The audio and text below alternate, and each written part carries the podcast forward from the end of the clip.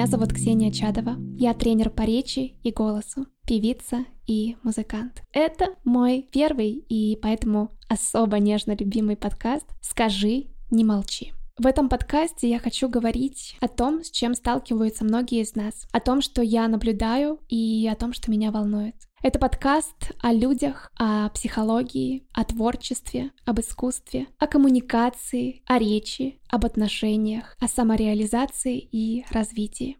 Впереди вас ждут разные форматы моего вещания, и я хочу, чтобы то, что вы будете слушать, дарило вам и мне новые знания, свежие эмоции, вдохновение и просто удовольствие от проведенного вместе времени.